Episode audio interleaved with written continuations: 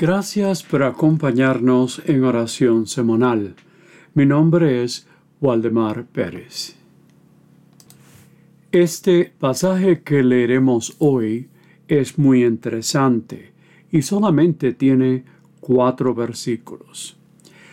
Dos de las cosas que nos incluyen son el discipulado y la hospitalidad, especialmente cuando están puestas en la presencia de dos mujeres, Marta, que era probablemente la dueña de la casa, y por supuesto con María, que era su hermana. San Lucas siempre usa mujeres en su Evangelio para hacernos entender que mujeres también eran discípulas unas discípulas de nuestro Señor Jesucristo. Muchas de ellas, María y Marta, al igual a la gran María Magdalena, que fue la primera que encontró que la tumba estaba sin nuestro Señor.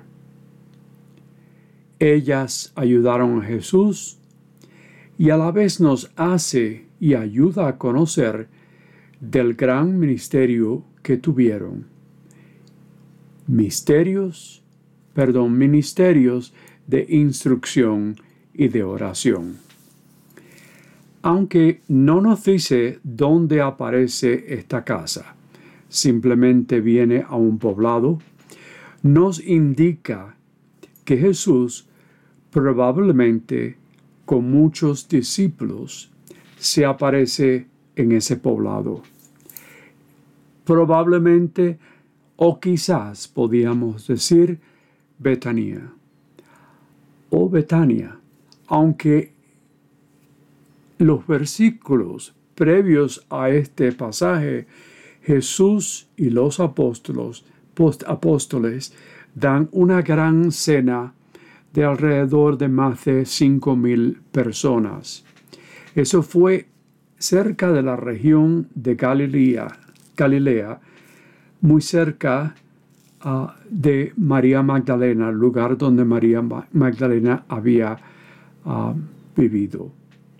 Pero no importa el lugar, simplemente en que sucede lo que pasa hoy en una de las diez cenas que San Lucas nos da con sus palabras de vida. Oigamos ahora, ahora este pequeño pasaje de cuatro versículos. Lectura del Santo Evangelio según San Lucas. Versículos 32 al 42 del capítulo 10. En aquel tiempo entró Jesús en un poblado y una mujer llamada Marta, lo recibió en su casa. Ella tenía una hermana llamada María, la cual se sentó a los pies de Jesús y se puso a escuchar su palabra. Marta, entre tanto, se afanaba en diversos quehaceres, hasta que, acercándose a Jesús, le dijo, Señor, ¿no te das cuenta de que mi hermana me ha dejado sola con todo el quehacer? Dile que me ayude. El Señor le respondió, Marta, Marta, muchas cosas te preocupan y te inquietan, siendo así que una sola es necesaria. María escogió la mejor parte y nadie se la quitará. Palabra de Dios. Antes de empezar, es probablemente necesario decir que Marta y María eran las hermanas también de Lázaro. No aparece en este pasaje, pero en el Evangelio de San Juan cuando Jesús se encuentra que Lázaro ha muerto, Él va a la tumba y hace que Él vuelva a vivir. Estos eventos que hemos leído hoy son simples y San Lucas nos recuerda que el escuchar la palabra de Dios, en este caso oídas por María, tan importantes en la presencia de Jesucristo, realmente también el poder de hacer el trabajo cristiano. Las dos cosas al mismo tiempo. Como dije al principio, instrucción y oración. Vemos que Marta está ejerciendo la hospitalidad. Ella trata de preparar una cena, cena no solo por los tres que estaban ahí, sino también por todos otros que probablemente vinieron con Jesús. Todos ellos discípulos que no son mencionados, pero que más probable vinieron con él. Casi nunca Jesús estaba solo, siempre estaba acompañado. Es realmente lo que está pasando ahora un asunto interno de esa pequeña comunidad que aparece en la casa de Marta, porque están ahí tantos discípulos, incluyendo las dos de ellas. Cierto conflicto había entrado entre las dos protagonistas. Y hay que recordarse que en la tradición de ese tiempo, ellas, las mujeres, estaban en realidad ocupadas de las tareas domésticas, algo que las mujeres se suponía quisieran, no los hombres. O sea, que era lo que estaba pasando en un espacio privado, no era público, sino un horizonte en que especialmente Marta se ajusta de hacer sus quehaceres, pero no muy segura porque supimos que le pide al Señor que María la ayudara. Fue una queja normal. Si hablamos de una cena de 15 personas, es probablemente porque Marta, en su hospitalidad, realmente necesitaba ayuda. ¿Se imaginan una cena que tenía botanas, ah, vino, etcétera, etcétera? No algo simple, que hubiera sido probablemente mejor y que Marta probablemente no necesitaba la ayuda de María. Este es el mismo Jesús que mandó a discípulos, sus discípulos de dos en dos, y que no se preocuparan de grandes comidas. Espero que se acuerden de eso. Simplemente lo que les pide que fuera dado sin menosprecio, lo que sea. Sin embargo, es el mismo Jesús que le dice después de la queja, María escuchó, escogió la mejor parte y nadie se la quitará. O sea, que él defendió la actitud de María y no le da atención a esa queja que Marta le da. Y Jesús la reta a que no conforme su vida únicamente a lo que en ese momento le preocupaba. Ella debe de buscar sola cosa necesaria, una sola cosa necesaria, que era realmente su seguimiento. María aprende del Señor, del Maestro, y así sabemos que es una discípula. Está oyendo las enseñanzas de nuestro, de nuestro Señor. Y recuerden que esta educación, el oír la palabra que dio Jesucristo, era contracultural, ya que la educación de mujeres realmente no era necesaria, era algo que no era válido. Pero Jesús indica ese rol en la comunidad de discípulos en cuanto a la palabra del Señor, que eran algo al igual que los varones, que ellas estaban llamadas a ser también discípulas misioneras. Dos roles aparecen. Uno en la instrucción, lo que estaba haciendo Marta, y el otro, el estar a los pies del Señor, María. Una discípula tomando atención a las palabras de Jesús. Ninguna parte es mejor que la otra. Simplemente este pasaje nos invita a elegir la parte que escuchó María y que aprendió de él. En el pasado y por supuesto en el presente, ese pasaje ha sido utilizado o enseñado y probado de la un poco la superioridad de la vida contemplativa. No es mal, por supuesto, pero es algo que desgraciadamente ha sido puesto como algo más importante que algunos de los otros ministerios.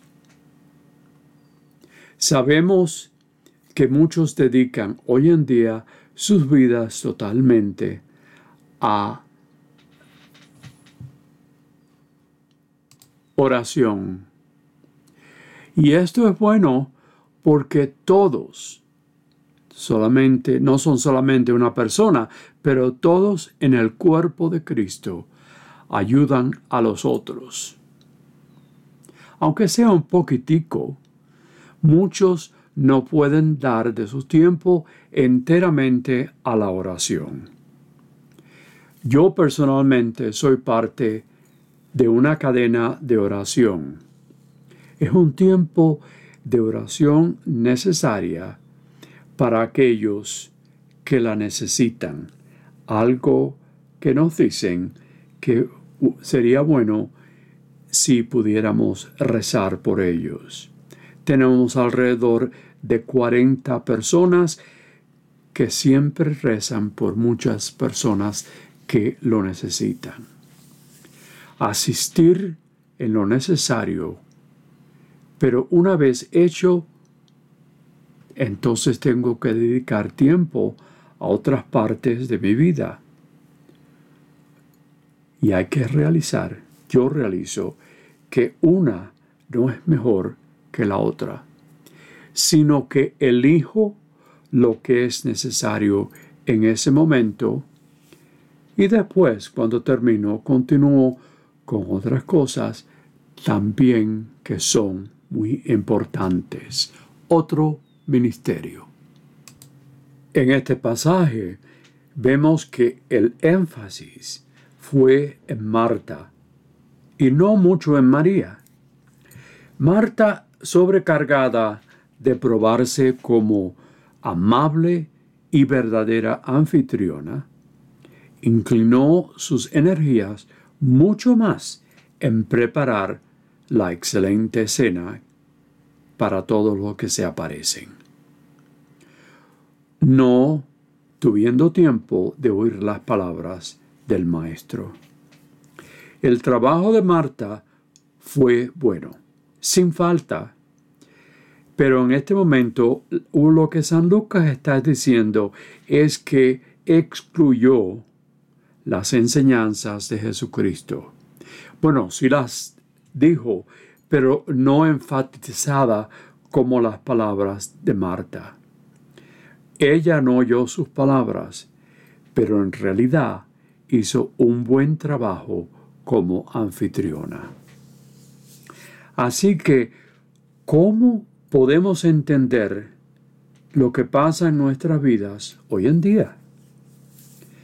Nuestra prioridad en el asunto terrenal, por supuesto, a veces es más importante y muy necesario.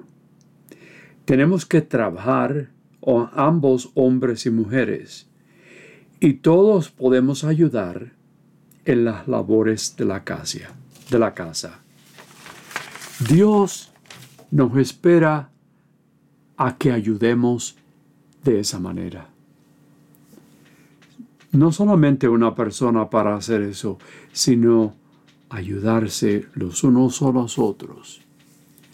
Y en este caso, en, esas, en ese trabajo terrenal, no debemos excluir a Dios, aunque sea un proceso laboral. Nuestra labor diaria, en casa o en el trabajo, son deben ser unidas con las oraciones para darle honor a Dios. Y por supuesto, nunca de olvidar y dar gracias por los regalos de mente y cuerpo que Dios nos ha regalado. Si las ofrecemos a Dios y con la mejor intención del alma, podemos decir que son oraciones perfectas. Sin embargo, a veces todos nosotros fallamos en esto. A veces nos concentramos en el trabajo diario. Doy oración mientras nos vestimos.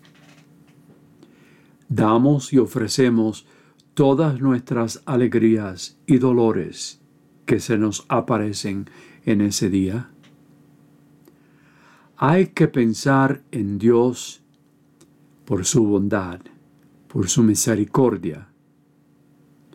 Esto lo tenemos que hacer de vez en cuando durante el día, manteniendo nuestra vida libre y activa, pero sin no despreciar nuestro Señor. Dar unos momentos de dar gracias por ese día que se nos ha dado. Quizás perdonar las faltas que hemos cometido. Nos es dificultoso. Es algo que tenemos que hacer continuamente. Nos, nos es dificultoso, pero déjeme decirle que muchos años atrás, pero muchísimos años atrás, cuando era niño, en una de las clases, uno de mis maestros nos indicó a todos que antes de dormir diciéramos las oraciones, tres oraciones, el Padre Nuestro, el Ave María y el Gloria. Algo muy sencillo, no grandioso. Algo que podíamos hacer como niños, que a, veces olvidamos esas cosas. Y puedo decirles que puedo encontrar menos dedos de mis manos de las veces que nunca lo he hecho. Estamos hablando hace muchísimos años. Y ahora podemos pensar nosotros, ¿soy Marta o soy María? Ninguna es mejor o peor que la otra. Simplemente pensar que hay días o momentos en que somos Marta y otros días o momentos en que somos María. Ser hospitalarios, lo mismo que poder oír la palabra de nuestro Señor, la palabra de Dios. Dos cosas que tenemos que elegir. No podemos a veces hacerlas al mismo tiempo. Ser hospitalarios y poder oír la palabra. Amén. Y ahora tomamos un momento para elevar nuestras súplicas al Dios que nos creó, que nos ama, que tiene misericordia en nosotros. Primero, para que nos convirtamos más y más en un cuerpo, en una comunidad compasiva. Roguemos al Señor.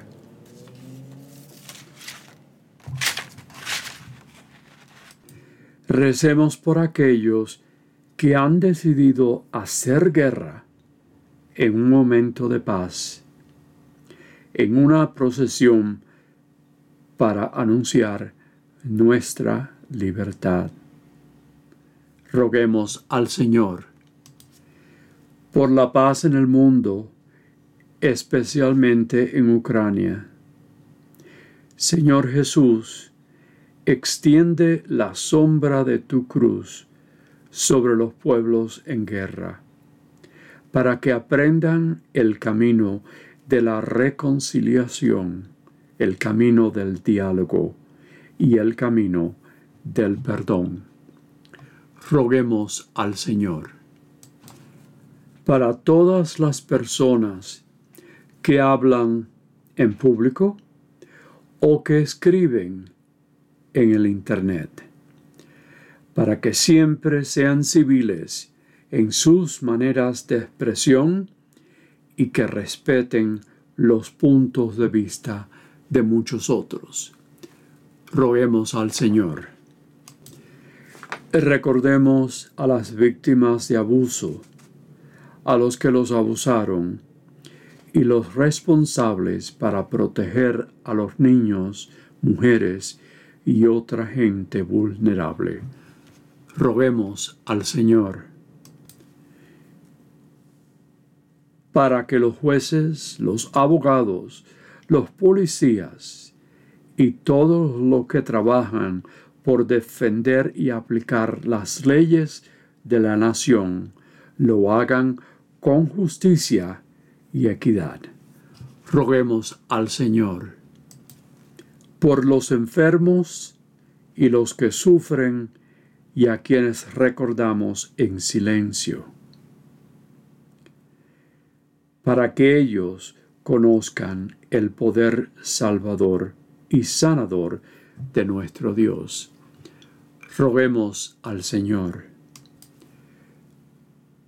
Recordemos a los que han fallecido, especialmente los que conocemos para que vivan por siempre con Cristo en la gloria de su resurrección. Roguemos al Señor. Dios de generosidad y amor, nos llamas a ser discípulos de tu Hijo Jesús y también corresponsales de todos tus dones.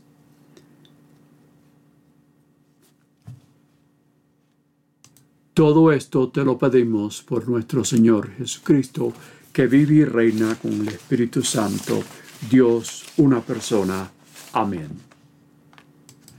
Gracias por acompañarnos en oración semanal. Mi nombre es Waldemar Pérez.